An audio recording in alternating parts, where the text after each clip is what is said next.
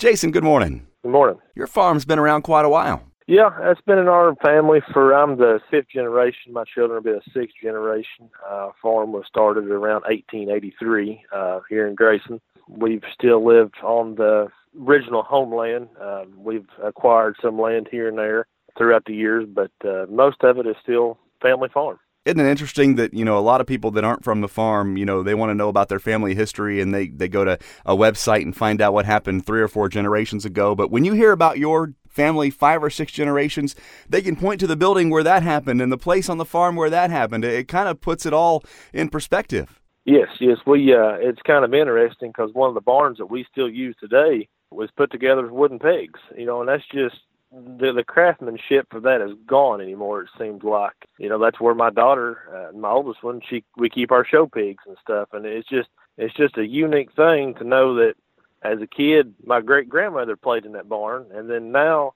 my kids are playing in that barn raising their show animals. How early on did you know you wanted to farm? Pretty much ever since I was born. You know, we, uh, you know, everybody is. It's kind of unsafe now, but you never thought of it back then. You know, riding on the fender of the tractor with your dad or your grandpa or whatever. But it's one of them things when dirt gets underneath your fingernails, it just kind of seems to stay there. I rode in the middle of the pickup truck on the armrest, uh, where I was literally, uh, you know, going to be a catapulting bullet if something, God forbid, were to happen. So I don't know how we survived, Jason. I have no idea how we made it this far. Yes, sir. That's for sure. You know, back, you know, in the younger days, you didn't wear seat belts. You didn't have car seats. And the closest thing you had to a seat belt was your mother flinging your her, her arm across you keeping you going to the windshield. How much does it amaze you how far technology and agriculture has come since you and I were little ones? It's amazing anymore. You know, we don't really do the hands free stuff. We're we're a little too small for that. Uh, we do run GPS uh, on the planter and the sprayer and stuff. Just uh, it's not necessarily that we have to, but it is a time and money saving device. And you know, my dad's one of the old type guys that yeah, follow that tree down there at the end of the field and go towards it, you know, and, and it's just it, it just it's changed a lot. How many acres do you have? We own 250 and we rent uh, somewhere right around another 800 to 900 acres.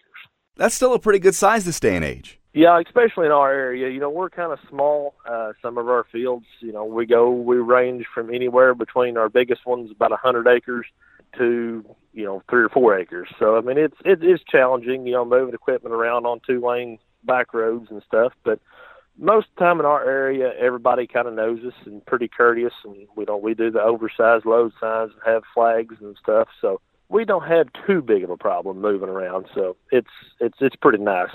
How was 2016 for you? Uh, 2016 started off pretty good. We was a little dry at the beginning. Uh, got most of the stuff in the ground in a timely fashion and then we just started getting wet. Uh, we got hammered with rain. Seems like it rained. If it, five days in a week, it seemed like it rained three of them, and it just we we lost a lot of fertilizer early to the corn. Just couldn't get in to spray a lot of stuff. You know, you track the fields up pretty bad. But as far as harvest goes, you the harvest season for us was wonderful. Uh, a little dry on you know getting some wheat and stuff sowed and wanting it to germinate, but uh, but we couldn't ask for a better fall. Obviously, prices are down on all commodities, and you have some cattle there on the farm too. Cattle prices aren't what they used to be. Uh, how are things looking for 2017? What's the game plan, and how does it differ from years past? Uh, game plan is we're going to be a little more diversified. Uh, I've actually been approved to produce a little bit of hemp, so that's going to be one avenue that we're going to be looking into. Uh, we used to grow a lot of tobacco, we don't anymore. 2017, I just see us kind of looking at numbers a little different seeing what goes where. Uh, we're pretty fortunate for our corn. Uh, we have two dog food manufacturing plants right here close to us. Uh, both of them's about 11 miles away, so that's a pretty good avenue for us for our corn.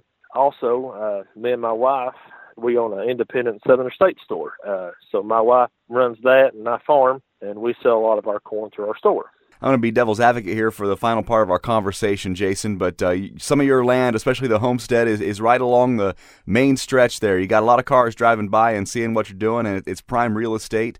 Uh, when times get bad like this, you know, why not just sell out and, and move on and, and, try to figure out something else? Well, we have actually uh, had uh, a big corporation approach us about selling the land. We're at the standpoint is if it's it's paid for, we don't need to sell it. We don't want to sell it yes, it is worth a lot of money. We have prime real estate, uh, but it's worth a lot more to us to look across the road and see it in soybeans or hay or corn or whatever, just for that fact of being in the family for that many years. Jason McGlone, he farms in Grayson, Kentucky, our featured farmer this week on Farm and Country Radio. Jason, great to get to know you this week, and I appreciate all you do there on the farm and, and appreciate you being with us. Thank you. Thanks for the opportunity to uh, be interviewed by you, and uh, hope everybody has a good 2017.